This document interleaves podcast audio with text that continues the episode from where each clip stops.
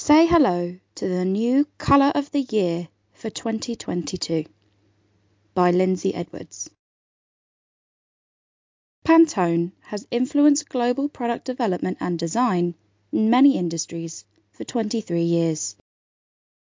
Each year, new technologies, materials, and textures are considered for their impact on colour trends.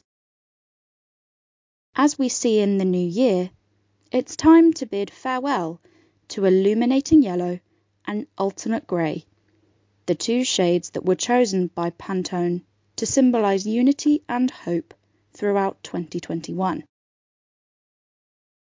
We'll tell you what the new colour of the year is for 2022, plus what it represents and why it was chosen. A transformative choice.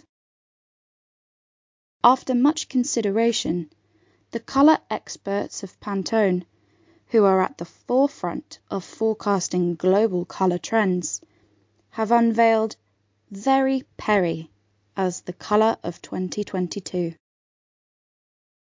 It is a shade representative of adaptation and transformation, they say.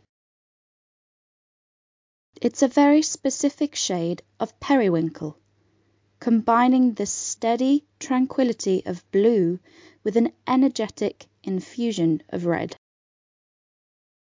Consequently, this balance of warm and cool undertones means that this is a shade that will flatter all skin types. So, you can enjoy wearing it in the confidence that it really suits you. New colours mean new beginnings. Interestingly, this is the first time that Pantone has chosen a colour of the year that does not pre-exist within their vast archives. This is a bold and meaningful move.